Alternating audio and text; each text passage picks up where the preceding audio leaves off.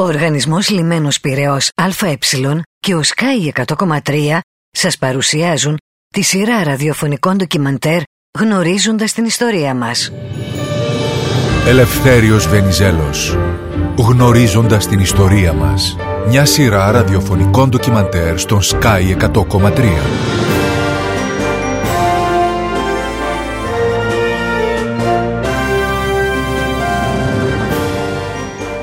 Είμαστε στην περιγραφή της προσωπικότητας του Ελευθέριου Βενιζέλου και ο υπότιτλος στην σημερινή εκπομπή είναι η έναρξη των Βαλκανικών πολέμων από τα βιογραφικά στοιχεία του Ελευθέριου Βενιζέλου για την περίοδο αυτή διαβάζω τα εξής. Τον Οκτώβριο του 1912 η Βαλκανική Συμμαχία κήρυτε τον πόλεμο κατά της Οθωμανικής Αυτοκρατορίας. Έλληνες, Βούλγαροι, Σέρβοι και Μαυροβούνοι είχαν ενωθεί για να απελευθερώσουν εκατομμύρια ομοεθνίστους και για να διώξουν τους Τούρκους από τα ευρωπαϊκά εδάφη. Ήταν ο πρώτος Βαλκανικός πόλεμος.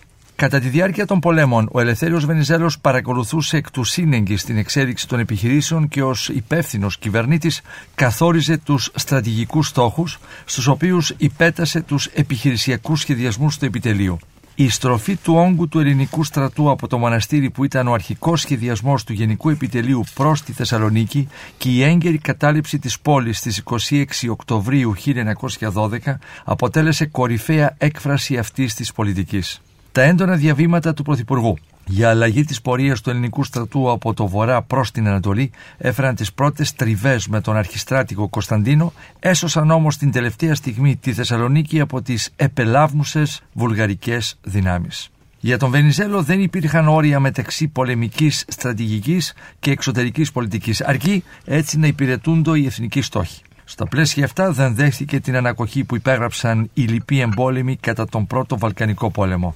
Η Ελλάδα συνέχισε τις επιχειρήσεις κατά της Τουρκίας, παράλληλα όμως συμμετείχε στις διαπραγματεύσεις για την ειρήνη που διεξήγονται στο Λονδίνο. Στο διάστημα αυτό απελευθερώθηκαν τα νησιά του Ανατολικού Αιγαίου και τα Ιωάννινα και έτσι ναυάγησαν τα σχέδια της Ρώμης και της Βιέννης για ένταξη της πόλης στο νέο αλβανικό κράτος. Στην σημερινή μας συνάντηση κυρίες και κύριοι συμμετέχουν στην εκπομπή ο κύριος Θάνος Βερέμης, ομότιμος καθηγητής Πανεπιστημίου Αθηνών. Ο κύριος Νικόλαος Παπαδάκης, Γενικός Διευθυντής του Ιδρύματος Ελευθέριος Βενιζέλος με έδρα Ταχανιά. Ο κύριος Ιάκωβος Μιχαηλίδης, επίκουρος καθηγητής στο Αριστοτέλειο Πανεπιστήμιο Θεσσαλονίκης. Ο κύριος Ευάνθης Χατζηβασιλείου, αναπληρωτής καθηγητής στο Πανεπιστήμιο Αθηνών. Και σήμερα στη συντροφιά μας προστίθεται ο κύριος Θανάσης Διαμαντόπουλος, καθηγητής του Παντίου Πανεπιστημίου. Κύριε Διαμαντόπουλε, καλημέρα σας. Καλώς ήρθατε. Καλημέρα και σε εσάς. Ευχαριστώ πάρα πολύ. Ήταν πολύ ενδιαφέροντα αυτά που είπατε και προσφερόμενα πολυπίκυλα σε, στοχασμό, σε σχολιασμό, μάλλον. Ε, σε στοχασμό και σχολιασμό. Προετοιμάζοντας τις προηγούμενες εκπομπές, οι συνομιλητές σας με προειδέασαν ότι θα μιλήσουμε για τα κόμματα της βενιζελικής περίοδου και ο κύριος Διαμαντόπουλος είναι έτοιμος να ανοίξει όλα τα χαρτιά για την περίοδο εκείνη. Ίσως πριν φτάσουμε σε αυτά, αν μου επιτρέψετε να σχολιάσω, χωρίς να θέλω να μπω σε μια λογική που είναι σήμερα της επικαιρότητας και με την κυρία Ρεπούση, ότι ένας πόλεμος χαρακτηρίζεται απελευθερωτικός από την οπτική γωνία του ενός εμπολέμου. Από την οπτική γωνία του άλλου εμπολέμου προσλαμβάνεται διαφορετικά και υπάρχει και μια αντίληψη ότι η βίαιη εκρίζωση του σλαβικού στοιχείου από τη Θράκη απετέλεσε τότε μετά την κατάληψη από τον ελληνικό στρατό μια μορφή εθνοκάθαρσης η οποία βέβαια προκάλεσε βιαιότατες αντεκδικήσεις εκ μέρους του βουλγαρικού στρατού στα χρόνια της κατάληψης της γερμανικής κατοχής, της τριμερούς κατοχής και μάλιστα φαίνεται πως τότε ο ίδιος ο Χίτλερ παρεμπόδισε την τυπική ενσωμάτωση, την προσάρτηση εκείνων των εδαφών στη Βουλγαρία. Ωραίο θέμα ανοίγεται, ναι. αλλά να ρωτήσω τώρα το εξής. Θα εμπλέξω και τους υπολείπου στην συζήτηση έτσι κι αλλιώς. Ήταν απελευθερωτική πόλεμη, ένα. Αν ήταν εμείς σήμερα 100 χρόνια μετά οι ιστορικοί που ασχολούνται, γράφουν ή και οι εκπαιδευτικοί που θα γράψουν αυτή την ιστορία. Μπορούν να χρησιμοποιήσουν αυτόν τον όρο ή επειδή μεσολάβησαν όλα αυτά που περιγράψατε πρέπει να είμαστε προσεκτικοί στην διατύπωση του όρου. Νομίζω ότι οι ιστορικοί κάθε κράτους κατά κάποιο τρόπο παράλληλα προς την επιστήμη τους εντάσσονται και στην επίσημη ιδεολογία ή στους επίσημους μύθους του κράτους. Από εκεί και πέρα όπως ξέρετε και ξέρουν και οι συνομιλητές μου ο όρος Μακεδονία, Ματσεντόνια υποδηλώνει ανάμεικτη σαλάτα, φρούτα κτλ. Δηλωτική του μεικτού εθνολογικά πληθυσμού που υπήρχε στις αρχές του 20ου αιώνα στην περιοχή εκείνη. Υπ' αυτή την έννοια είναι βέβαιο ότι από την οπτική γωνία της αντιπέρα όχθης δεν προσελήφθη ως απελευθερωτικός, ενώ είναι επίσης βέβαιο ότι υπήρξε ένας πόλεμος που προκάλεσε τεράστιο απελευθερωτικό ενθουσιασμό και μάλιστα στο μεταξύ των δύο Βαλκανικών πολέμων διάστημα ήταν τέτοια η εθνική έξαρση που ακόμη και κάτοικοι των περιοχών ή των νομών Καβάλας, Δράμας που δεν είχαν απελευθερωθεί στον πρώτο Βαλκανικό πόλεμο διεκδίκησαν την εσωμάτωσή τους και απέτησαν δεύτερο Βαλκανικό πόλεμο, τον οποίο ο Ελευθέρω Βενιζέλος με τη μετριοπάθεια και τη διεθνοπολιτική σοφία που είχε δεν επιδίωξε με δυσμενείς όρους παρά μόνο στους όρους μιας ευρύτερης συμμαχίας. Κάτι που επίσης δεν ξέρω αν ελέγχθη, αλλά είναι από τα σημεία που συσκοτίζονται στην μονόπλευρη καμιά φορά θεώρηση ιστορίας, είναι ότι για την τελική προσάρτηση στην Ελλάδα της πόλης της Καβάλας βασικό ρόλο έπαιξε η λεγόμενη ανακτορική διπλωματία. Δηλαδή, ο Βενιζέλος τηλεφώνησε στον Έλληνα Βασιλιά και δια της μεσολάβησης της Βασίλισσας υπήρξε παρέμβαση στον γυναικάδελφο του Βασιλιά και αδελφό της Βασίλισσας, τον Γκάιζερ Γουλιέλμο, που έστειλε στο βασιλέα της Ρουμανίας, τον Κάρολο, στην έδρα του οποίου διεξήγονται οι ειρηνικέ διαπραγματεύσεις, ένα τηλεγράφημα. Δύνασε να κάνεις κάτι για την καβάλα. Διάκυμε ευμενός. Και ο Κάρολος απείλησε τους Βουλγάρους για να δεχτούν και αυτή της πόλης την προσάρτηση στην Ελλάδα, θα τους τυπούσε και από τις δύο πλευρές. Και δεν καταλαβαίνω γιατί συσκοτίζονται αυτά, που στην ουσία υποδηλώνουν την έκλειψη πλέον της χρησιμότητας του βασιλικού θεσμού. Διότι πια δεν υπάρχουν περιθώρια για την ανακτορική διπλωματία. Πολύ ωραία. Τέθησαν πολλά, θα τα βρούμε με τον βηματισμό που ακολουθούμε και από τις προηγούμενες συναντήσεις. Παρακαλώ, αν υπάρχουν επί του προλόγου παρεμβάσεις, ναι. να τις κάνουμε τώρα για να, μόνο, μπούμε, μόνο για να μπούμε στην, ε, μία, στη σειρά μας. Μία ναι. παρατήρηση θα μου επιτρέψει ο κύριος Διαμαντόπουλος. Βίαιη εκδίωξη του σλαβικού στοιχείου από τη Θράκη δεν έγινε, ούτε από τη Μακεδονία. Υπήρξε ανταλλαγή πληθυσμών σε θελούσια βάση Ελλάδα-Βουλγαρία. Αυτό είναι αλήθεια. Είναι γεγονός ότι μετά την περιέλευση μιας περιοχής σε ένα εθνικό κράτος, συνήθως οι άλλοι πληθυσμοί αποχωρούσαν. Ό,τι μπορεί να έγινε στην περίοδο της τρίτης βουλγαρικής κατοχής στη Μακεδονία δεν ήταν πρώτη, 41-44, δεν είχε το χαρακτήρα αντεκδίκησης. Ήταν σε άλλο πλαίσιο, αλλά νομίζω ότι θα φύγουμε. Έχουμε φύγει σε πολλά ναι. θέματα. Εντάξει, ας προχωρήσουμε. Λοιπόν, το διεθνές περιβάλλον, κύριε Βερέμι. Οι Βαλκανικοί πόλεμοι αρχίζουν με τα εξής δεδομένα. Μάλιστα. Το διεθνές περιβάλλον ήταν πολύ ενδιαφέρον ως ευκαιρία για τους Βαλκάνιους, διότι μεγάλες δυνάμεις ήταν απασχολημένες στην κατασκευή δικών τους συνασπισμών. Οι μεν ε, Γάλλοι, Άγγλοι και Ρώσοι είχαν φτιάξει την ε, τριπλή συνεννόηση. Οι δε Γερμανοί σταδιακά έφτιαχναν το δικό τους σύστημα, το οποίο λεγόταν τριπλή συμμαχία τότε, συνεννόηση συμμαχία. Η τριπλή συμμαχία αποτελείται από την Αυστρία, Αυστρουγγαρία ας πούμε, τη Γερμανία και την Ιταλία αρχικά και γι' αυτό έμεινε ως τριπλή συνεννόηση. Καθοδόν στον πρώτο παγκόσμιο πόλεμο οι Ιταλοί έφυγαν, πήγαν στην τριπλή συνεννόηση. Μιλάμε τώρα για την αρχή της κατασκευής των συνασπισμών, τους κρατούσαν απασχολημένους και δεν πήραν χαμπάρι ότι κάτι ετοιμαζόταν στα Βαλκάνια ή το πήραν αλλά δεν πρόλαβαν. Ο πρώτος που έδωσε το σύνθημα για να επιτεθούν οι άλλοι στην Οθωμανική Αυτοκρατορία ήταν η Ιταλία η οποία κατέλαβε την Λιβύη. Κατέλαβε τη Λιβύη και μετά τα Δωδεκάνησα και αυτό υπήρξε το εναρκτήριο λάκτισμα που έκανε τους άλλους Βαλκάνιους να αποφασίσουν και αυτοί να δοκιμάσουν την τύχη τους, τις αλυτρωτικές τους φιλοδοξίες. Η Ελλάδα, χάρη στον Ελευθέριο Βενιζέλο, γιατί είναι μεγάλη ιστορία το πώς μπαίνουν τελικά οι χώρες αυτές στη σειρά, κατάφερε να γίνει μέλος της συμμαχίας, αν και το απέφχονταν οι Βούλγαροι ιδιαίτερα, διότι καταλάβαιναν ότι όσο πιο πολύ συνεταίροι, τόσο πιο μεγάλη διανομή εδαφών θα γίνει. Προτιμούσαν συνεπώς να αναλάβουν να πάρουν αυτή τη μερίδα του Λέοντα. Σας θυμίζω τη συνθήκη του Αγίου Στεφάνου που παρολίγο να κάνει την ε, Βουλγαρία την μεγάλη εδαφική δύναμη στη Μακεδονία και αυτό οι Βούλγαροι το είχαν κατά νου βέβαια. Είπαν χάσαμε την πρώτη ευκαιρία θα την πετύχουμε τώρα. Η Ελλάδα όμως μπήκε για έναν πολύ βασικό λόγο γιατί ήταν η μόνη δύναμη από τις Βαλκανικές που είχε θάλασσα και ναυτικό και κατανοούσαν όλοι, άλλωστε ο Βενιζέλος ακούμπησε το ελληνικό ναυτικό στο τραπέζι των διαπραγματεύσεων και είπε ότι κοιτάξτε δεν θα κερδίσετε ποτέ τον πόλεμο αν σας πλευροκοπήσουν οι Οθωμανοί με το Οθωμανικό τους ναυτικό φέρουν στρατό στα μετόπισθεν, τα δικά σας. Και αυτό έγινε κατανοητό αμέσως και γι' αυτό μπήκε η Ελλάδα στον πρώτο Βαλκανικό πόλεμο.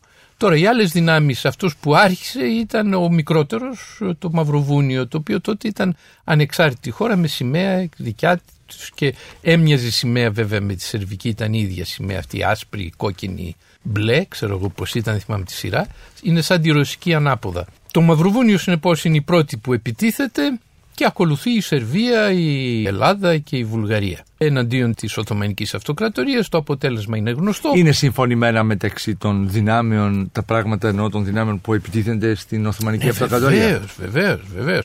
Είναι προϊόν πολλών δημόσεων και ναι. συζητήσεων ναι. όλα αυτά. Όποιος κερδίζει ε, είναι δικά του.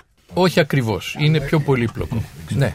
Αν μπορώ να έχω μια παρέμβαση εδώ, έχω την αίσθηση ότι αυτή ήταν η μομφή που ασκούσε ο Δημήτριος Γούραρης στον Ελευθέριο Βενιζέλο ότι ενεπλάκη στον πόλεμο χωρίς να έχει υπάρξει προκαθορισμένη κατανομή των εδαφών. Από εκεί και πέρα, δύο ελάχιστες ακόμη σημειώσεις. Ο Βενιζέλος ήταν πιο πολύ καιροσκόπος της πολιτικής. Ήθελε να πάει στο μεγάλο άρμα και υπό δυσμενεί συνθήκες, διότι η Ελλάδα υπήρξε η τελευταία προσελθούσα στην συμμαχία. Απλώς ότι δεν έχει αρκετά, σε αυτό που ο κύριος Βερέμι, αποδοθεί η τιμή στον Γεώργιο Θεοτόκη ότι αυτός είχε αγοράσει τον Αβέροφ που έδωσε εκείνη τη φάση ναυτική υπεροπλία της Ελλάδα, ο Βενιζέλος απλώς τον παρέλαβε. Η τιμή του Βενιζέλου ήταν ότι άλλαξε το περιεχόμενο του μεγαλοειδεατισμού, από εκεί που ήταν ιδεαλιστικός λίγο και αναφερόταν στην κόκκινη μιλιά, στο μαρμαρωμένο βασιλιά, στον πενταδάκτυλο Κωνσταντίνο, της έδωσε οικονομικό περιεχόμενο και ενέταξε τους στρατηγικούς και απελευθερωτικούς στόχους στην Ελλάδα στην προοπτική δημιουργίας μιας ευρύτερης αγοράς και κυρίως στο να παίξει η Ελλάδα τον ρόλο της οικονομικής εμπροστοφυλακής των δυνάμεων του διεθνούς καπιταλισμού στην καθημάς Ανατολή.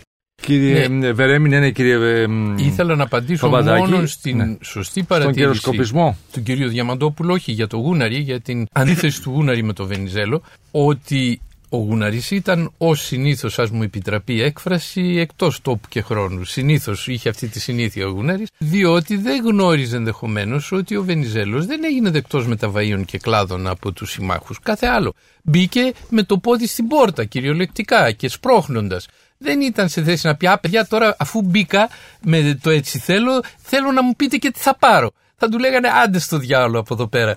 Καταλάβατε; Ε, αυτό ήταν το λάθος του Γούναρη. Ε, δηλαδή τον κατηγορούσε ε, ενώ έπρεπε να λέει μπράβο πάλι καλά. Κύριε Χατζηβασιλείου και μετά σε εσάς κύριε Παπαδάκη. Ε, να προσθέσω δηλαδή στις πάρα πολύ καλές παρατηρήσεις και κάποιες δικές μου σκέψεις. Η Βαλκανική πόλεμη είναι η πρώτη πολύ μεγάλη κρίση, διεθνής κρίση την οποία καλείται ο Βενιζέλος να διαχειριστεί και είναι μια ιδιαίτερου μεγέθους κρίση για τα δεδομένα της ελληνικής ιστορίας.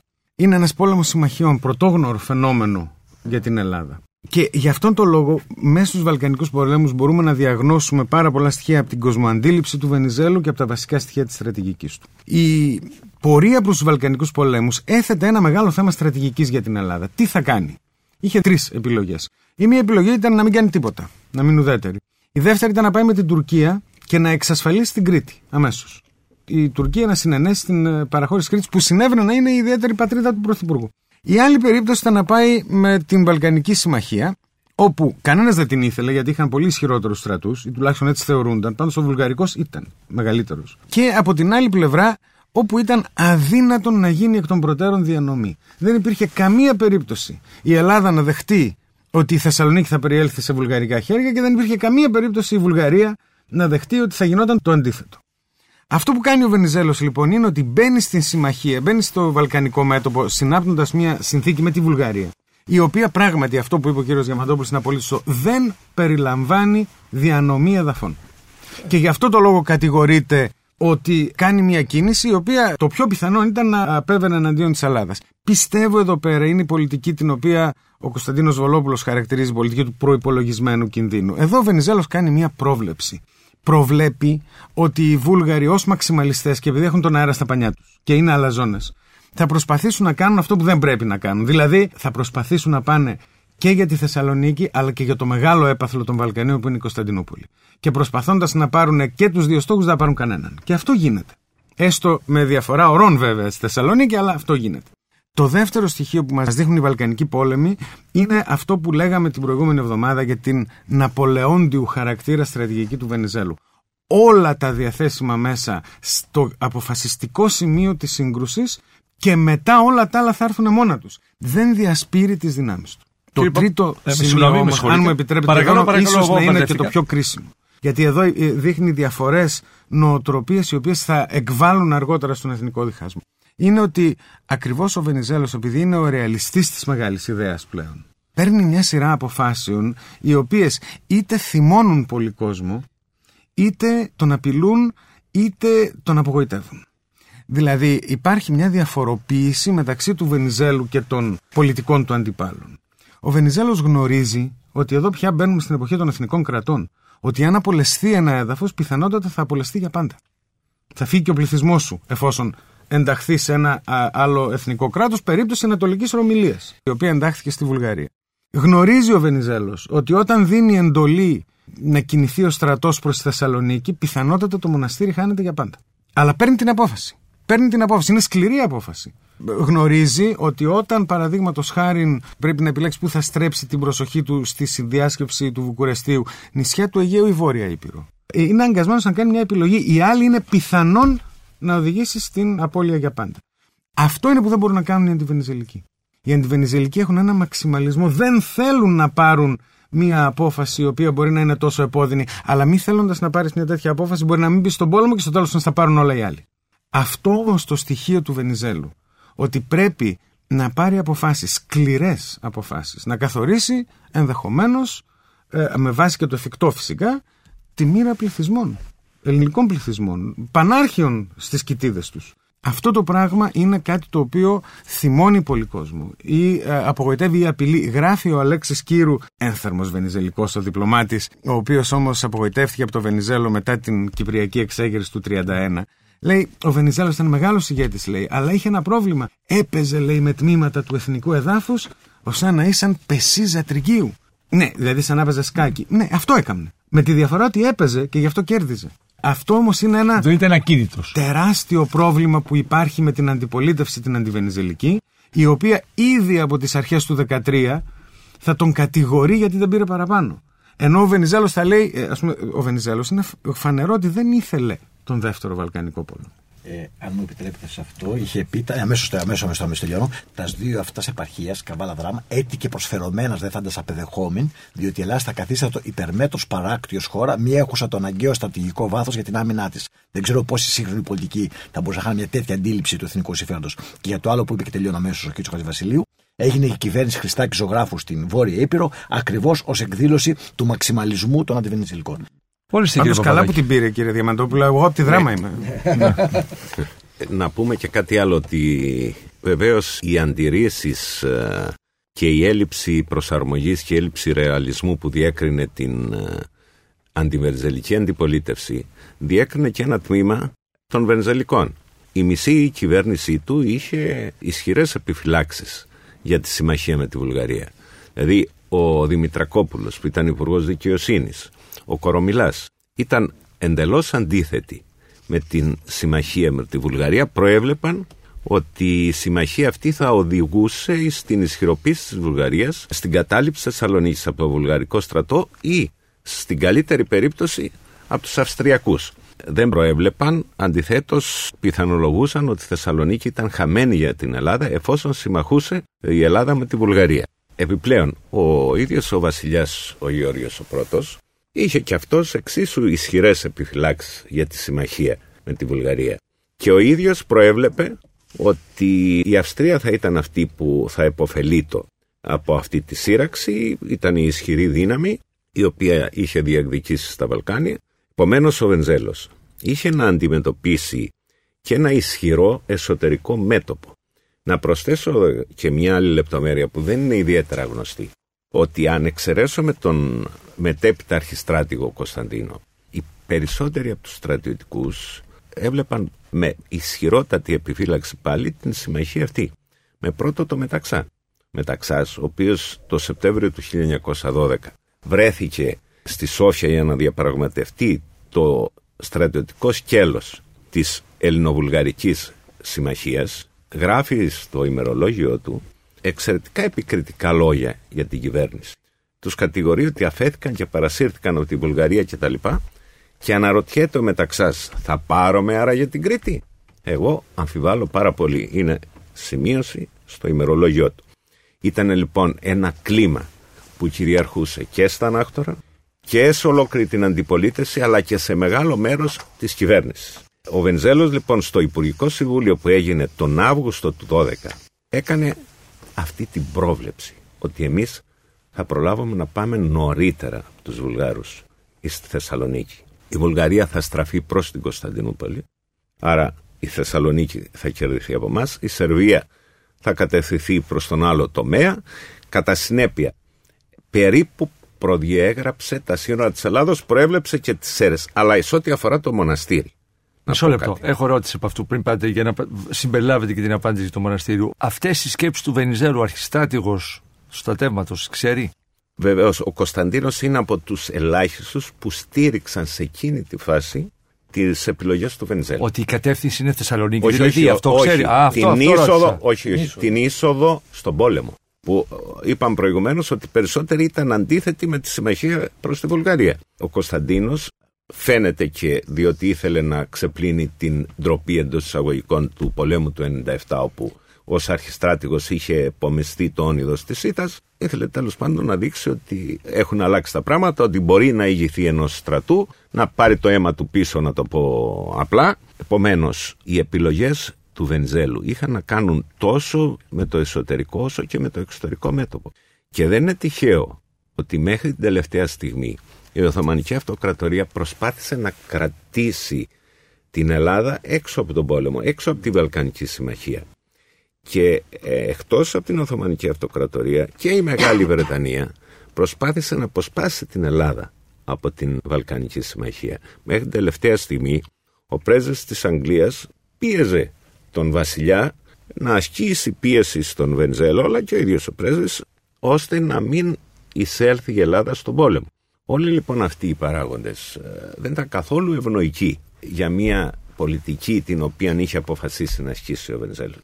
Και εκεί νομίζω είναι και το μεγάλο επίτευγμα μιας πολιτικής που είχε πανταχώθεν αφισβήτηση.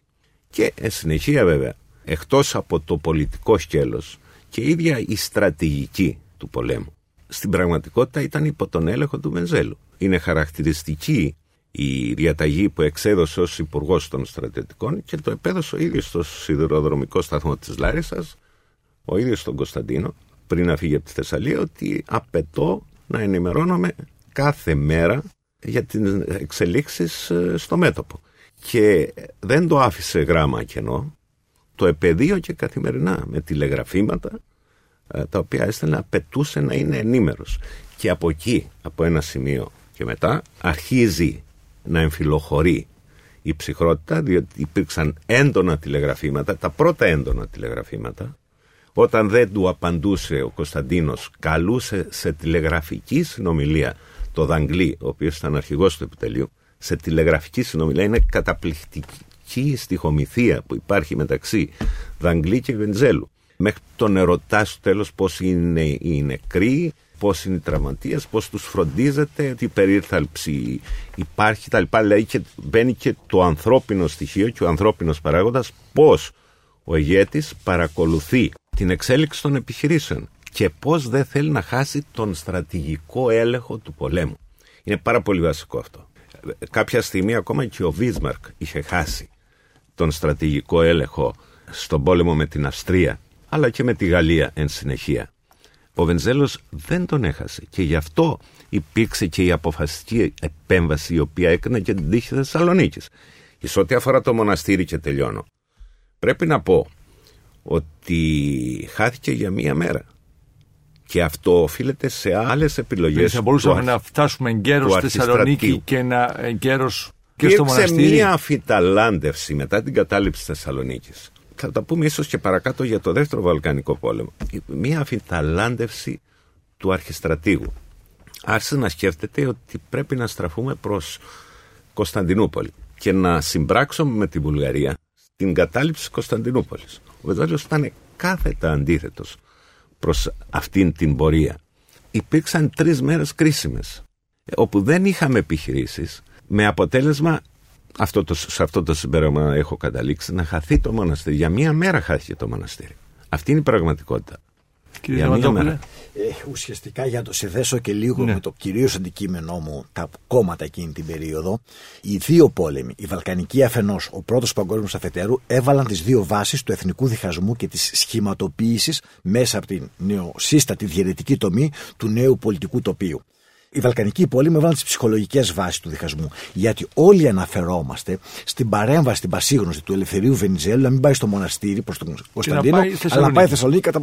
Ελάχιστοι όμως αναφέρονται στο δεύτερο τηλεγράφημα όταν ε, ο αρχιστράτηγος, ο Τούρκος, ο Πασάς της Θεσσαλονίκης διαπραγματευόταν να παραδώσει, την, πόλη. Να, να παραδώσει την πόλη. Ο Βενιζέλος έστειλε ένα τηλεγράφημα βλέποντας την προέλαση και του βουλγαρικού στρατού. Διατάσσεστε όπως αποδεχθείτε την παράδοση υπό ιεσδήποτε όρους. Εντωμεταξύ όμως, ο Τούρκος Αρχιστάτορο είχε παραδώσει ανεφόρον την πόλη στην Θεσσαλονίκη και αισθανόμενος δικαιωμένος ο Κωνσταντίνος, όπως αναφέρεται στον Παπαρηγόπουλο Καρολίδη, το απάντησε αρκετά εταμός, ευρισκόμενος επιτόπου. Και έχουν πλήρη επιτόπιον εικόνα των πραγμάτων, παρακαλώ εμάς, όπως μήμιου υποδεικνύεται. Δηλαδή ουσιαστικά πάμε σε αυτό που έγραψε ο Γιώργος Βλάχος, η θάφνε των εικόν τι νοσήσαν από τα δύο β, του Βενιζέλου ή του Βασιλιά. Κύριε Παπαδάκη, παρακαλώ, ληστό. Ε, ήθελα να πω στο ναι. σημείο αυτό ότι το τηλεγράφημα αυτό έφυγε από την Αθήνα κατά την ώρα που ο Βενιζέλο δεν γνώριζε ότι είχε παραδοθεί η Θεσσαλονίκη. Αυτό πρέπει να διευκρινιστεί. Στην αγωνία του, λοιπόν, στέλνει το τηλεγράφημα και όταν πληροφορείται ότι έχει παραδοθεί η Θεσσαλονίκη, έδωσε εντολή να μην πάει στον παραλήπτη. Δεν πρόλαβε. Επομένως, στην προκειμένη περίπτωση, η απάντηση του Κωνσταντίνου ήταν εκτός τόπου και χρόνου, διότι γνώριζε ότι υπήρχε εντολή να μην του δοθεί το τηλεγράφημα.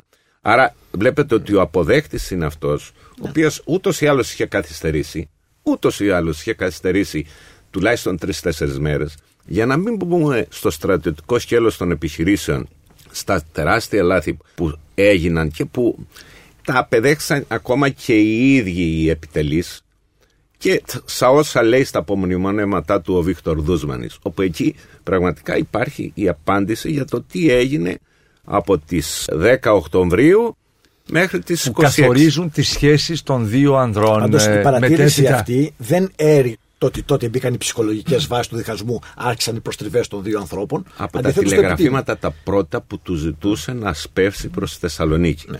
Λέει μέσα ο, ο Δούσμανης στα απομνημονέματά του, υπαρχηγός του Γενικού Επιτελείου, γνωστός Βασιλικός Ανήρ, εμπλοκή στον εθνικό διχασμό, θα τα πούμε και αργότερα, ότι έλαβα ένα τηλεγράφημα θρασί, κάπως έτσι το λέει, όπου μας ζητούσε ο Πρωθυπουργός να μην κάνουμε πόλεμο εδαφών, αλλά να καταλαμβάνουμε πόλεις. Και μεταξύ των οποίων και τη Θεσσαλονίκη. Μας ζητούσε να στραφούμε προς τη Θεσσαλονίκη και όχι να κάνουμε τον πόλεμο που επιζητούμε. Και αυτό το αναστάτωσε λέει, το στρατηγείο, εξαιρέθησε τον διάδοχο, δημιούργησε αγανάκτηση και απαντήσαμε λοιπόν στην Αθήνα ότι να μην ανακατεύεται και τα γνωστά τώρα. Είμαστε λοιπόν όπως έχετε καταλάβει στη φάση που εξελίσσονται οι πρώτοι Βαλκανικοί πόλεμοι. Η εντολή μάλλον να κινηθεί ο στρατός προς τη Θεσσαλονίκη του Ελευθέρου Βενιζέλου και όχι προς το μοναστήρι. Έτσι όπως διεξοδικά παρουσιάστηκε είναι τα πρώτα σημάδια της αντίθεσης που θα έρθει να κλιμακωθεί στο μεταγενέστερο χρονικό διάστημα μεταξύ του βασιλέως και του πρωθυπουργού. Κύριε Μιχαηλίδη, τι άλλο συμβαίνει σε αυτή την περίοδο που θα καθορίσει αργότερα τα πράγματα; Πολλά πράγματα και θέλω να κάνω μερικές επισημάνσεις και να απαντήσω σε αυτό σε σχέση με το τηλεγράφημα. Να πω το εξής. Πρέπει να καταλάβουμε και πώς γίνονταν οι επιχειρήσεις τότε. Το κοντινότερο τηλεγραφείο που υπήρχε σε σχέση με το ελληνικό γενικό στρατηγείο ήταν στην Αλεξάνδρεια. Τότε η Η Μαθίας. Η Μαθίας. Η κατάσταση καιρική τι παραμονές τη απελευθέρωσης της Θεσσαλονίκης ήταν άθλια. Ε, καταρακτώδης βροχή, είχε ξεχυλήσει ο αξιός, δεν μπορούσαν να διαπεραιωθούν ούτε οι στρατιώτες και ούτε να γίνουν οι επικοινωνίες. Γιατί τα λέω αυτά τα πράγματα.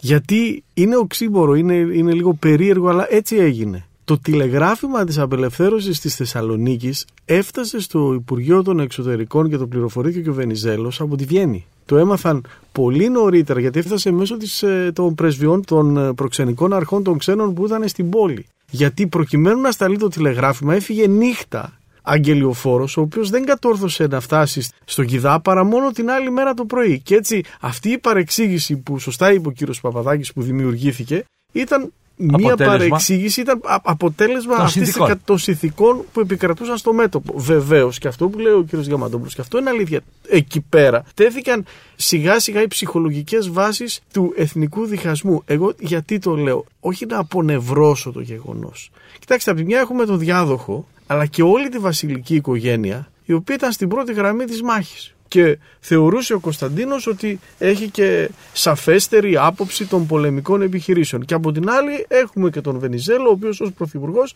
έδινε κατευθύνσεις από το κέντρο.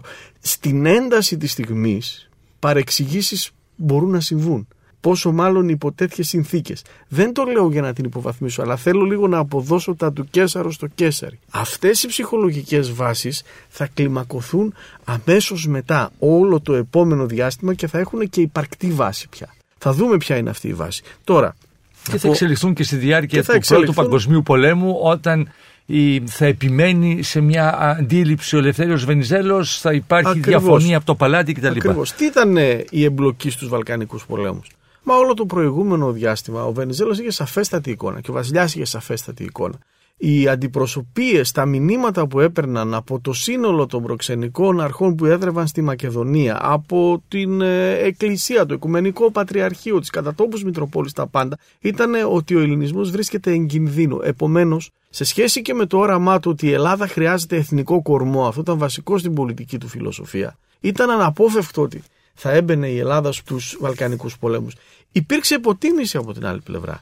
Η Ελλάδα χρησιμεύσε στις άλλες βαλκανικές δυνάμεις και έγινε δεκτή κυρίως για την ναυτική της ε, υπεροχή. Για ποιο λόγο; Γιατί θεωρούσαν οι, κυρίως οι Βούλγαροι και οι Σέρβοι ότι θα μπορούσε να παρεμποδίσει την μεταφορά στρατευμάτων από το εσωτερικό της Οθωμανικής Αυτοκρατορίας στα μέτωπα του πολέμου. Σωστή ήταν και η σκέψη ότι το ενδιαφέρον των Βουλγάρων θα ήταν πρώτα η Θράκη. Για όσους ξέρουν την βουλγαρική ιστορία, ξέρουν ότι έχει ειδικό βάρος μεγάλο η Μακεδονία, αλλά η Θράκη έχει ακόμη μεγαλύτερο. Άλλωστε, η μεγαλύτερη μάχη του πρώτου Βαλκανικού πολέμου είναι η πολιορκία της Αδριανούπολης. Αλλά ακόμη και έτσι ήταν τόσο ισχυρή η δύναμη του βουλγαρικού στρατού που αν δεν αποδεκατιζόταν από την ε, φοβερή χολέρα που η οποία ενέσκυψε και η οποία περιγράφεται, ίσως τα πράγματα να είχαν εξελιχθεί προφανώς, διαφορετικά. Προφανώς, γιατί η Βουλγαρία ε, θέλει διέξοδο στη θάλασσα και όλοι αντιλαμβανόμαστε ότι η συνέχεια Σωστά, θέλει. της ε, εσωτερικής της ενδοχώρας είναι η Θράκη. Έτσι είναι, είναι και η Θράκη και το βουλγαρικό λόμπι το, το θρακικό με συγχωρείτε, mm. λόμπι το οποίο βρίσκεται στη Σόφια είναι περισσότερο ισχυρό από το αντίστοιχο μακεδονικό λόμπι. Επομένως ήταν πρώτη προτεραιότητα και, και εκεί έπεσε και το βάρος του βουλγαρικού στρατού. Από την άλλη μεριά σήμερα ξέρουμε για ποιο λόγο οι Οθωμανοί που λίγο νωρίτερα ο στρατός τους είχε αναδιοργανωθεί από Γερμανούς αξιωματικούς. Θεωρούμε σήμερα ότι έχασαν οι Οθωμανοί, το θεωρούμε ως ένα απλό γεγονός. Καθόλου απλό δεν ήταν. Σήμερα οι Τούρκοι συνάδελφοι μελετώντας τα Οθωμανικά αρχεία έχουν δείξει τα πολλά προβλήματα που υπήρχαν μέσα ακριβώς στην κινητοποίηση του Οθωμανικού στρατού από τα μετόπιστεν. Υπήρξε ένα τεράστιο κενό επικοινωνίας ανάμεσα στα Οθωμανικά σώματα, τα λέω τώρα χοντρικά γιατί έχουν γίνει δικές μελέτες τα τελευταία χρόνια, αλλά κυρίως δεν μπόρεσε να λειτουργήσει καθόλου ο ανεφοδιασμός τους και σε πολεμοφόδια αλλά και σε ψυχοδυναμικό με αποτέλεσμα οι δυνάμεις αυτές να μείνουν αποκομμένες. Γι' αυτό ας πούμε ο Ταξίν Πασάς ο οποίος παρέδωσε την Θεσσαλονίκη στους ε, Έλληνες μπορεί για εμάς να θεωρείται μια εμβληματική μορφή διότι χάρη σε αυτόν δεν είχαμε ματοκύλισμα στην Θεσσαλονίκη είχαμε ομαλή μετάβαση εξουσίας αλλά για τους ε, Οθωμανούς και για τους Τούρκους είναι μια αποδιοπομπαία προσωπικότητα από τη ε, στιγμή που Προδότης. πολέμησε. Ακριβώς. Τώρα, εθνοκαθάρισης είχαμε στους Βαλκανικούς πολέμους. Είχαμε από όλες πλευρές. Να τα ε, αξιολογήσουμε λίγο μετά αυτά. Θα ήθελα να ανοίξουμε μια παρένθεση για να δώσω το λόγο στον κύριο Διαμαντόπουλο. Ταυτόχρονα να μας περιγράψει λίγο την περίοδο πάντα με τον Λεύθερο Βενιζέλο και των κομμάτων πίσω στην Αθήνα για να έχουμε έτσι μια εκ του παραλίλου περιγραφή. Ναι, ευχαριστώ. Απλώς αν μου επιτραπεί έτσι ανεκδοτολογικά να πω, μιας και έγινε από τον κύριο συνάδελφο αναφορά στην καθυστέρηση των τελογραφημάτων, η τεχνολογία έπαιζε καθοριστικό ρόλο. Κάτι που δεν γράφουν οι επίσημες ιστορίες μας είναι ότι η τελευταία μάχη του ελληνικού στρατού στον δεύτερο Βαλκανικό πόλεμο υπήρξε ατυχής. Δεν υπήρξε νικηφόρα, αλλά οι Βούλγαροι διαπραγματευτές του Βουκουρέστι το πληροφορήθηκαν μετά τους Έλληνες και όταν πια είχε υπογραφεί ανακοχή. Και άρχισαν να θορυβούν, αλλά πλέον το σύνολο των εμπλεκομένων ήταν εις βάρος τους και το κλίμα εις βάρος κόστο. Τώρα, πώς διαμορφώθηκε ως προέκταση και των γεγονότων που ακολούθησαν τους Βαλκανικούς πολέμους το κομματικό τοπίο στην Ελλάδα; Θα έλεγα, τουλάχιστον μέχρι τη μικρασιατική καταστροφή, δημιουργήθηκαν και οι κοινωνικές βάσεις, οι κοινωνικές προποθέσει του διχασμού. Εάν δούμε τις πρώτες εκλογές που έγιναν σε ένα κλίμα διχασμού και είχαν δημοψηφισματικό χαρακτήρα, τις εκλογές της Άνοιξης του 15 που ουσιαστικά το διακύβευμα, η διακύβευση πιο σωστά, ήταν είσοδος στον πόλεμο, δηλαδή τη νίκη του Βενιζέλου, ουδετερότητα γερμανόφιλη με την ήττα του Βενιζελικού κόμματος. Με εξαίρεση την οριακή νίκη της Κωνσταντινικής παράταξης στην Κέρκυρα, λόγω που ήταν το προσωπικό φέουδο του Θεοτόκη, σε όλες τις νησιώτικες και παράκτιες περιοχές της χώρας κέρδισαν οι Βενιζελικοί και σε όλη την εδώ χώρα οι αντιβενιζελικοί. Αυτό με οθεί να πιστεύω ότι αποκρισταλώνεται η αστική προσέγγιση της ανοιχτής στο εμπόριο, στις ιδέες και στην ενσωμάτωση της Ελλάδας στο σύστημα της Δύσης προς την πλευρά του Βενιζέλου και η Ελλάδα της αυτοπεριχαράκωσης και του αυτοεγκυβωτισμού η μικρά και έντιμος γίνεται πλέον η Κωνσταντινική παράταξη. Και αυτό δεν συνάγεται μόνο από την εκλογική γεωγραφία, συνάγεται και από μια δήλωση του Ελευθερίου Βενιζέλου στην Βουλή των Ελλήνων, αν δεν κάνω λάθος, με την ευκαιρία του γνωστού επεισοδίου Γιάννα Κίτσα, όπου λέει ο Βενιζέλος για τι εισόδου των πόλεμων θέλουμε συνάψει συνθήκες μετάλλων μερών υπό τους αρίστους όρους ως εκπροσωπούντες χώρες οι οποίες έχουν συναφεί προς εμάς συμφέροντα κάτι τέτοιο. Δηλαδή έβλεπε ο Βενιζέλος της ανοιχτής, της εμπορικής, της χρηματιστηριακής, της καπιταλιστικής Ελλάδας να ενσωματώνεται η Ελλάδα στο διεθνές καπιταλιστικό σύστημα ως η οικονομική εμπροστοφυλακή. Αυτό είναι ακριβώς που δεν δεχόταν η αντίληψη της εσωστρεφούς αγροτικής Ελλάδας που στοιχήθηκε πριν τον Κωνσταντίνο. Βεβαίως μετά τη μικρασιατική καταστροφή άλλαξαν το υπόβαθρο των διαιρετικών τομών και όπως έχει αναδείξει και ο συνάδελφος ο κ. Μαυρογορδάτος πλέον η μία παράταξη είναι κυρίως των γηγενών και η άλλη των προσφύγων του Νότου και του Βορρά και μάλιστα η Πελοπόννησος και ειδικά η Πάτρα έχουν χαρακτηριστεί παράδειση του αντιβενιζελισμού. Κύριε Βερέμι, Όλα αυτά λοιπόν εξελίσσονται στη φάση που ακόμη δεν έχει αρχίσει ο πρώτος παγκόσμιος πόλεμος και η στιγμή που είπε ο κ. Διαμαντόπουλος είναι εκείνο το τηλεγράφημα που έφτασε στο Βουκουρέστι που έλεγε ο στρατό μας έφτασε στα φυσικά και ηθικά όρια της αντοχής του. Υπό τα συνθήκε δεν δίναμε πλέον να επιμείνω αρνούμενος ανακοχήν ή εκεχηρίαν. Και επειδή ο Βενιζέλος διαφωνούσε με την πολιτική του βασιλιά, έσπευσε να προσφέρει την ανακοχή την οποία οι Βούλγαροι αμέσως αποδέχθηκαν έχοντας οι ίδιοι κάνει τα ανοίγματά τους στην Κωνσταντινούπολη. Αυτή η προσπάθεια να καταληφθεί η Κωνσταντινούπολη ήταν πέραν πάσης λογικής. Πέραν πάσης λογικής, γιατί δεν υπήρχε και διεθνές κλίμα για κάτι τέτοιο. Ουδής θα παρέδεται την Κωνσταντινούπολη στη Βουλγαρία από τους μεγάλους. Είναι προφανές. Η Ρωσία έχει τα δικά της σχέδια, η Βρετανία τα δικά της, η Γαλλία κλπ. Ούτε και στην Ελλάδα και αυτό το κατανοούσε και ο Βενιζέλος. Ο δεύτερος Βαλκανικός πόλεμος, γιατί δεν μιλήσαμε για αυτόν, ίσως πρέπει να αρχίσουμε να μιλάμε για αυτόν, ήταν ένα μεγάλο σφάλμα της Βουλγαρίας. Προφανέστατα, διότι αποφάσισε να επιτεθεί εναντίον και της Ελλάδας και της Σερβίας. Ήταν αυτή η μεγάλη αυτοπεποίθηση που είχε αποκτήσει ο βουλγαρικός στρατός επειδή επί χρόνια όλοι οι ξένοι θα έλεγα μηδενός εξερουμένου θεωρούσαν το βουλγαρικό στρατό τον ισχυρότερο στρατό στα Βαλκάνια και από την εποχή μάλιστα που οι Βούλγαροι είχαν κερδίσει τους Σέρβους που ήταν πολύ καλύτερα προετοιμασμένοι το 19ο αιώνα σε έναν πόλεμο βραχίβιο όλοι λέγαν αυτοί οι Βούλγαροι είναι σπουδαίοι πολεμιστές είχαν μια φήμη και ένα, μια έγλη πολύ μεγάλη.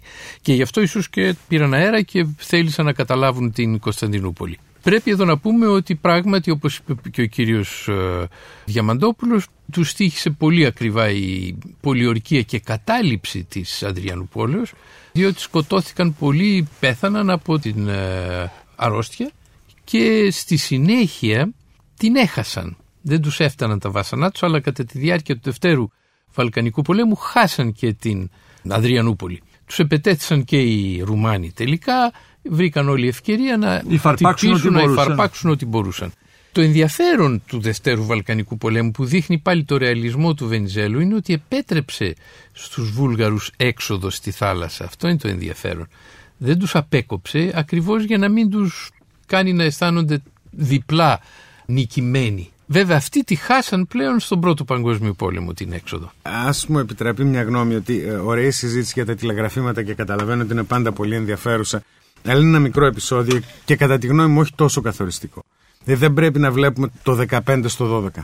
φοβούμαι ότι είναι άλλες οι διεργασίε οι οποίες είναι πολύ πρόσθετες των τηλεγραφημάτων. Αλλά αυτό που μπορούμε να δούμε στους Βαλκανικούς πολέμους είναι θεμελιώδη στοιχεία της στρατηγικής του Βενιζέλου. Πρώτος Βαλκανικός πόλεμος επιλέγει μια συμμαχία Δηλαδή προσπαθεί να είναι με το μέρος του νικητή. Δεν πάει μόνος του. Δεύτερος Βαλκανικός πόλεμο. Πριν τελειώσει ακόμα ο πρώτος Βαλκανικός, έχει κάνει συμμαχία με τους Σέρβους για την περίπτωση εισβολής από τη Βουλγαρία. Πάλι η ίδια στρατηγική. Ποτέ μόνη, ποτέ να μην πάμε σε μια μονομαχία με έναν ισχυρότερο αντίπολο. Να είσαι πάντα από την πλευρά ενός ισχυρού συνασπισμού. Και ή δυνατόν να τον διαμορφώνεις εσύ ο ίδιος. Αυτό είναι ένα πολύ κρίσιμο στοιχείο. Ο Βενιζέλος, συμφωνώ απολύτως με τον κύριο Διαμαντόπουλο, δεν ήθελε το δεύτερο Βαλκανικό πόλεμο. Έκανε τη συμμαχία για την περίπτωση που η Βουλγαρία θα τον προκαλούσε. Γεγονός είναι όμως ότι από το Μάρτιο του 2013 ήδη ο Βενιζέλος κατηγορείται από την αντιβενιζελική αντιπολίτευση στη Βουλή ότι γιατί δεν παίρνεις τη δράμα και την καβάλα. Στο δεύτερο Βαλκανικό πόλεμο, ο ελληνικός στρατός απελευθερώνει την Δυτική Θράκη η οποία πηγαίνει πάλι στα χέρια των Βουλγάρων. Ξανακατηγορεί το Βενιζέλος γιατί έχεις δώσει την περιοχή που κατελήφθη από τον ελληνικό στρατό.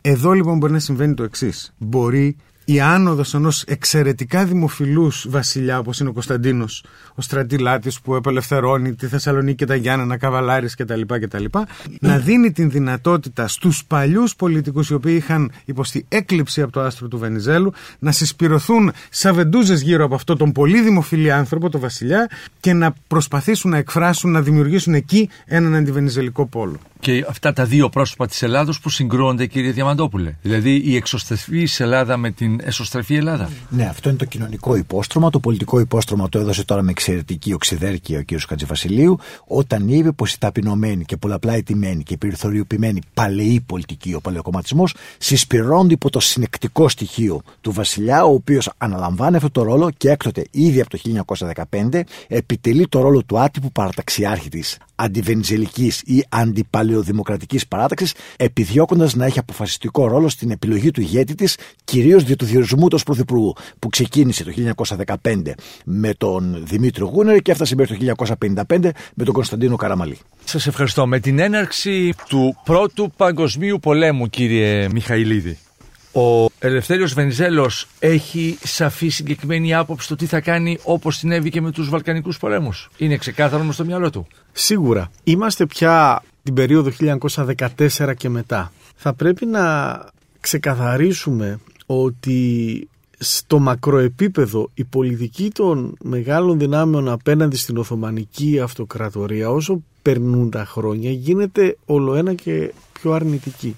Και επομένως μέσα σε αυτό το κλίμα ο Βενιζέλος έχει ξεκαθαρίσει ότι η Ελλάδα θα είναι πάντοτε συνδεδεμένη με τη συμμαχία στην οποία θα βρίσκεται και η Βρετανία. Δεν τίθεται θέμα για αυτόν επιλογής. Οι αποφάσεις είναι ξεκαθαρισμένες. Υπάρχει ένα ζήτημα σε σχέση με τον Κωνσταντίνο. Σας διακόπτω, αλλά θυμίζω ότι μας έχει πει σε πρώτες εκπομπές ο κύριος Παπαδάκης για την άποψη του Ελευθέρου Βενιζέλου βρισκόμενου στην Κρήτη Μιλάω για το πριν από την έλευσή του στην Αθήνα, στο τέλος του 19ου αιώνα, για την άποψή του για τους Άγγλους. Η άποψη αυτή δεν είναι μια ηθική άποψη. Πηγάζει σε σχέση με το πολιτικό πρόγραμμα και είχε σχέση με το τι πίστευε ο Βενιζέλος στα τέλη του 19ου αιώνα ότι σκόπευαν να δώσουν, να προσφέρουν οι Βρετανοί στους Έλληνες σε σχέση με την Κρήτη, αν θα συνενούσαν στην Ένωση εκείνη το διάστημα ή θα οδηγούνταν σε μια αυτονομία ή σε κάποιο είδους διαφορετική λύση όπως παραδείγματος χάρη έγινε με άλλους όρους βέβαια στην Κύπρο για παράδειγμα. Αλλά τώρα πια έχουν μεσολαβήσει περισσότερα από 20 χρόνια η βρετανική πολιτική είναι πολύ πιο ξεκάθαρη. Βέβαια, για να οριοθετήσω λίγο αυτή την περίοδο, θα κάνω μια έτσι λίγο ρηξικέλευτη παρατήρηση. Θεωρώ ότι τα χρόνια του εθνικού διχασμού, παρότι έχουν γραφτεί πάρα πολλές μελέτες στην Ελλάδα και από Έλληνες και από ξένους, δεν είναι μελετημένα ίσως στο βαθμό που θα έπρεπε. Υπάρχει μία πολύ σκοτεινή περίοδος προπαγάνδας τα χρόνια αυτά. Ποια χρόνια; Τα χρόνια δηλαδή από το 15 έως και το 1917 τουλάχιστον όπου χαριτολογώντας θα έλεγα ότι ήταν πολύ πιο εύκολο ότι θα έπεφτες πάνω σε κάποιον ε, Βρετανό, Γάλλο ή Γερμανό πράκτορα αν περπατούσες στην πλατεία συντάγματος παρά σε κάποιον πολίτη. Το λέω αυτό γιατί αυτός ο διχασμός ο οποίος εκείνη τη στιγμή εκφράστηκε με το χειρότερο τρόπο, ο οποίος φυσικά και με θλίβει, αλλά δεν είναι ηθική διαπίστωση γιατί με θλίβει διότι ένα μεγάλο μέρος ανθρώπων οι οποίοι μπορούσαν να διεκδικήσουν και ήταν ευπατρίδες, είχαν πολεμήσει, είχαν χύσει το αίμα τους για την Ελλάδα, παραδείγματος χάρη η οικογένεια των Δραγούμιδων, η οικογένεια των Μελάδων. Μπαρουτοκαμνισμένοι αξιωματικοί είχαν προσφέρει το αίμα τους στην Μακεδονία και παντού, επειδή ακριβώς ήταν συγκροτημένοι γύρω από τον βασιλιά, βρέθηκαν στο περιθώριο και πολλές φορές στην απαξίωση. Από τον ίδιο τον Βενιζέλο ή από το περιβάλλον Βενιζέλου; Όχι, είναι ένα σύνθετο φαινόμενο. Εγώ δεν το λέω με την έννοια ότι φταίει ο Βενιζέλος ή δεν φταίει. Όλοι φταίνε. Και ο Βενιζέλος φταίει σε αυτή την περίοδο. Θα τα πούμε, έχει και αυτός τις δικές του ευθύνες. Κάποια τα έχει παραδεχθεί και ο ίδιος. Απλά το λέω ως γεγονός. Γιατί από τότε είναι το πιο εμφανές κατά την άποψή μου σημάδι, κομμάτι στην νεότερη και σύγχρονη ελληνική ιστορία όπου χωρίζουν τόσο σκληρά και τόσο άδοξα θα έλεγα στο αποκορύβωμα της ευτυχίας, της εθνικής ας πούμε Χωρίζουν ολοκλήρωσης ο βασιλιάς με τον ε, πρωθυπουργό. Και δύο κόσμοι. Και οι δύο κόσμοι. Δεν είναι μόνο. Αν ήταν το θέμα των προσώπων ας πούμε ο Βενιζέλος ή ο Κωνσταντίνος θα το είχαμε λύσει πολύ Σπάει πιο στα εύκολα. δύο ελληνική κοινωνία Σπάνει στα δύο η ελληνική κοινωνία. σε μια στιγμή που η Ελλάδα έχει επεκταθεί ναι. έως και την ναι. ε, Ανατολική Θράκη. Και τζογάρουν σε αυτό οι μεγάλες δυνάμεις. Εγώ είμαι κατηγορηματικός σε αυτό το πράγμα έπαιξαν πολύ βρώμικο παιχνίδι και ενέτειναν τα σπέρματα του εθνικού διχασμού υποκινώντας είτε τη μία πλευρά είτε την άλλη και θεωρώ ότι η περίοδος 1915-1917 είναι κατάστικτη από παραβιάσεις κάθε συνταγματικής νομιμότητας και από ενέργειες οι οποίες θερούνται ηθικού βάρους.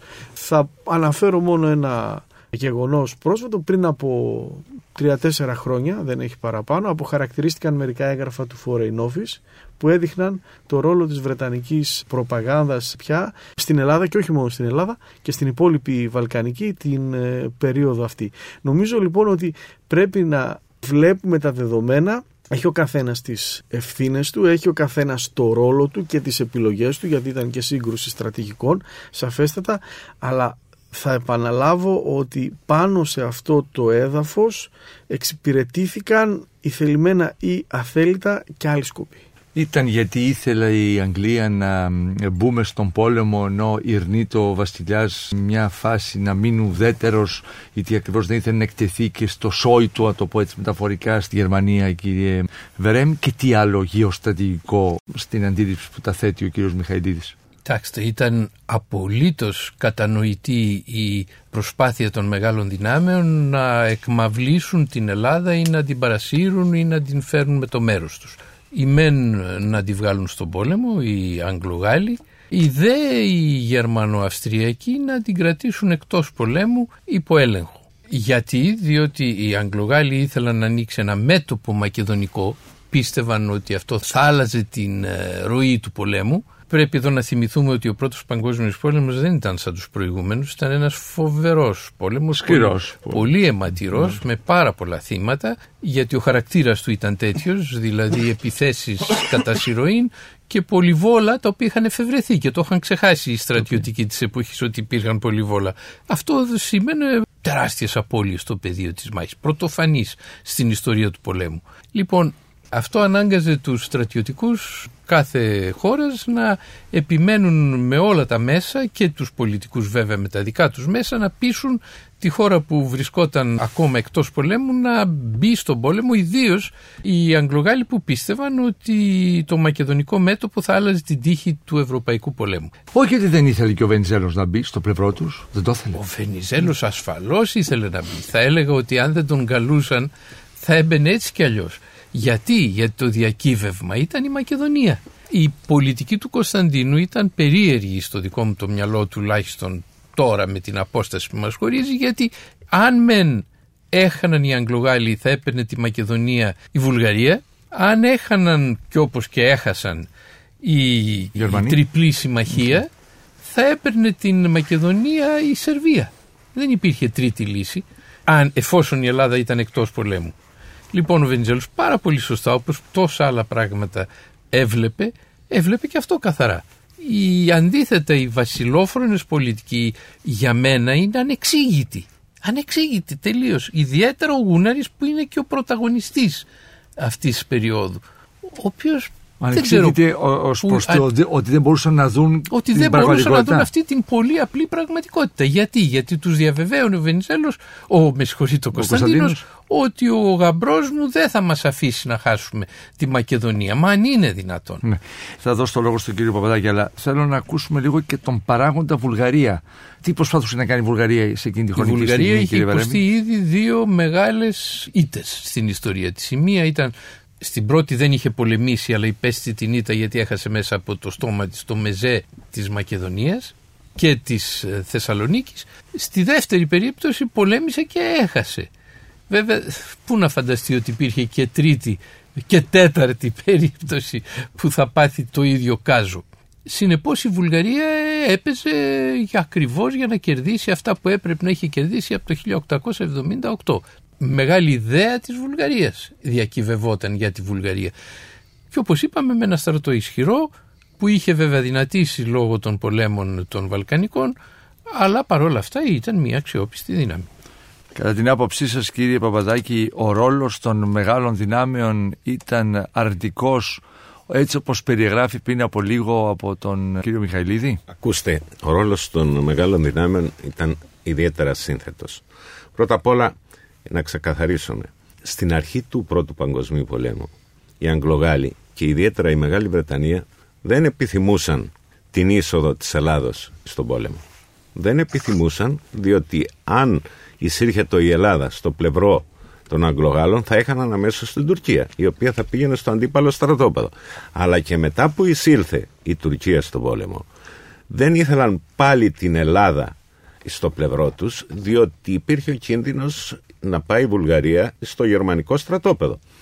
Επομένως μέχρι το 1915 έχουμε ένα παιχνίδι που έχει να κάνει περισσότερο με την Βουλγαρία για την οποία είχαν τις καλύτερες ιδέες εν αντιθέσει προς την Ελλάδα δηλαδή θεωρούσαν πιο ισχυρό παράγοντα οι Αγγλογάλοι τη Βουλγαρία όπως επίσης και οι Γερμανοί βέβαια και προσπάθησαν να κρατήσουν την Ελλάδα έξω από τον πόλεμο ή ακόμα επεδίωκαν και οι δύο πλευρές να κάνει παραχωρήσεις σε Ελλάδα υπέρ της Βουλγαρίας προκειμένου να προσετεριστούν τη Βουλγαρία στο στρατόπεδο των Αγγλογάλων.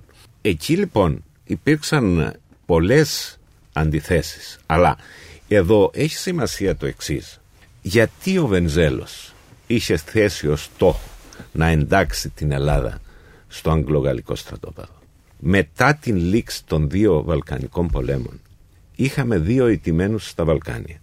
Στον πρώτο Βαλκανικό πόλεμο η Τουρκία, στο δεύτερο η Βουλγαρία. Είχε επικρατήσει λοιπόν ένας ρεβανσισμός μεταξύ των ηγεσιών των χωρών αυτών. Όπως είπε ο κ. Βερέμης, η Βουλγαρία ήθελε πάση δυνάμει τη Μακεδονία και ιδιαίτερα τη Θεσσαλονίκη. Η Τουρκία ήθελε πίσω τα νησιά. Στις παραμονές του Πρώτου Παγκοσμίου Πολέμου επέκειτο πόλεμος ή μάλλον συνδυασμένη επίθεση Βουλγαρίας και Τουρκίας κατά της Ελλάδος ο οποίος απετράπει την τελευταία στιγμή την Ελλάδα την εκπροσώπησε στις διαπραγματεύσεις με τους Τούρκους στο Βουκουρέστι. Ο Ζαΐμις, ο μετέπειτα πρωθυπουργός προηγουμένως είπατος αρμοστής Κρήτης. Γίνανε σκληρές διαπραγματεύσεις. Η Ελλάδα έχοντας τα δύο μέτωπα το βουλγαρικό και το τουρκικό μια συνδυασμένη επέθεση αντιλαμβάνεται ότι θα τα είχαν όλα όσα είχε κερδίσει στους δύο Βαλκανικούς πολέμους Επομένως, ο Βενζέλος όφιλε να αναζητήσει ισχυρούς εταίρους για να μπορέσει να ανταπεξέλθει σε αυτούς τους κινδύνους και γι' αυτό επεδίωξε από την πρώτη στιγμή που εξεράγει ο πρώτος παγκόσμιος πόλεμος να στηριχθεί στους Άγγλους και στους Γάλλους. Αυτός ήταν ο σκοπός του, ο στόχος του, η στρατηγική του. Απ' την άλλη μεριά έχουμε λοιπόν τη σύγχυση που επικρατεί μεταξύ των Αγγλογάλων, την καθαρή στρατηγική του Βεζέλου και απ' την άλλη την συγκεχημένη έως ύποπτη πολιτική των ανακτόρων και των αντιπάλων του Βενζέλ. Έχουν βγει πλέον τα αρχεία και μαρτυρούν για όσα θλιβερά συνέβησαν τότε από τη μεριά των ανακτόρων.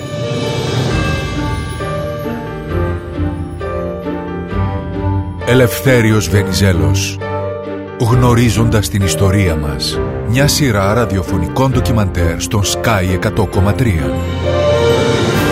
Εάν σας άρεσε το ραδιοφωνικό ντοκιμαντέρ που μόλις ακούσατε, μπείτε στο sky.gr κάθετος podcast και γίνετε συνδρομητής. Περιμένουμε όμως και τα σχόλιά σας ή ακόμα καλύτερα την κριτική σας στα iTunes. Η δική σας κριτική στα iTunes θα βοηθήσει και άλλους Έλληνες σε όλο τον κόσμο να ανακαλύψουν τα νέα podcast του Sky και να γνωρίσουν την ιστορία μας. Γνωρίζοντας την ιστορία μας, Ελευθέριος Βενιζέλος, με την επιστημονική επιμέλεια του Θάνου Βερέμι, ομότιμου καθηγητή του Πανεπιστημίου Αθηνών και του Ιάκωβου Μιχαηλίδη, επίκουρου καθηγητή του Αριστοτελείου Πανεπιστημίου Θεσσαλονίκης. Για την εκπομπή συνεργάστηκαν Παρουσίαση Άρης Πορτοσάλτε Παραγωγή Τζένι Πουπουλίδου Επιμέλεια εκπομπής Κωνσταντίνα Βαρσάμι Η τεχνική επεξεργασία έγινε από τους ηχολήπτες του Sky 100,3